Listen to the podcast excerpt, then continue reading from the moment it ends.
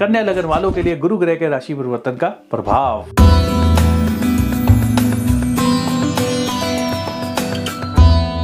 कन्या लगन वालों के लिए एक और बहुत ही बहुत ही खास जानकारी, बहुत ही अर्जेंट जानकारी मैं देने जा रहा हूँ। ध्यान से सुन लीजिए।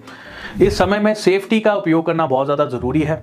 बहुत सारे लड़के लड़कियाँ पुरुष, महिलाएँ ऐसे हैं जिनके संबंध कहीं बनते रहते हैं। तो उन लोगों को मैं बता दूँ, अगर शारीरिक संबंध बन रहे हैं, अगर वहाँ पर सेफ्टी का इस्तेमाल नहीं किया तो वहाँ पर भयंकर बीमारियों को, अष्टम का प्रभाव चल रहा है तो भयंकर बीमारियाँ, एड्स या कोई गंदी या गुप्त रोग होने के चांसेस भी इस समय में बढ़ जाते हैं।